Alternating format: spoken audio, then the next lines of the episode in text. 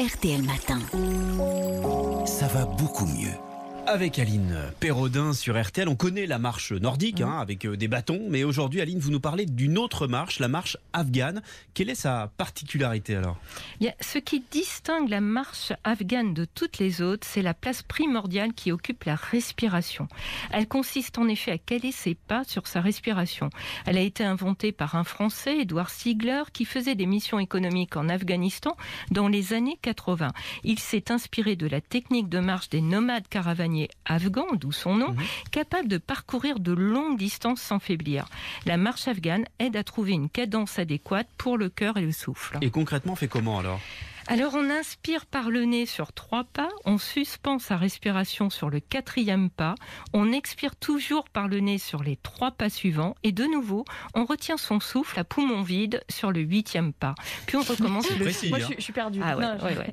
Ça, c'est le rythme de base hein, en plus, hein, Ah qui ouais. se déroule en 8 ans sur terrain plat. Mais lorsque le parcours nécessite un effort physique, notamment en cas de montée, le rythme du souffle sera plus court. On peut alors utiliser un rythme sans pause, deux pas sur l'inspiration et deux pas sur l'expiration.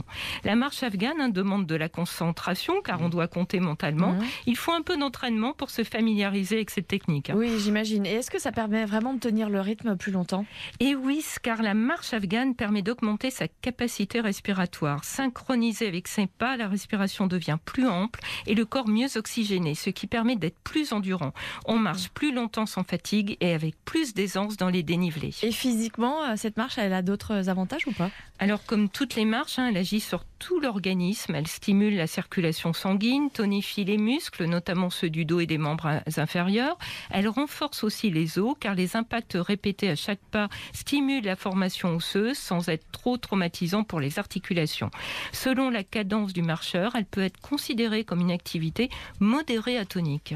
Et sur le plan euh, psychique, elle a aussi des bénéfices? Alors, on qualifie la marche afghane de marche méditative, de marche consciente ou encore de yoga de la marche, car l'importance du contrôle du souffle dans cette marche n'est pas sans rappeler le yoga.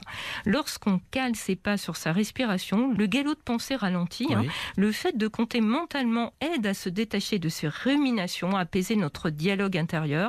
La marche afghane est relaxante, elle rééquilibre le système nerveux, elle aide à prendre du recul, à se détendre et donc aussi à mieux dormir. Et on peut la, la pratiquer n'importe où, n'importe quand? Ah oui, la marche afghane peut se pratiquer hein, tous les jours. Elle ne demande aucune condition physique particulière. Elle s'adresse à tous, aussi bien aux petits marcheurs qu'aux randonneurs aguerris. S'il est préférable de la pratiquer dans un environnement naturel, notamment pour ses randonnées dans la nature, elle peut aussi s'effectuer en ville, par exemple sur son trajet domicile-travail afin de se ressourcer.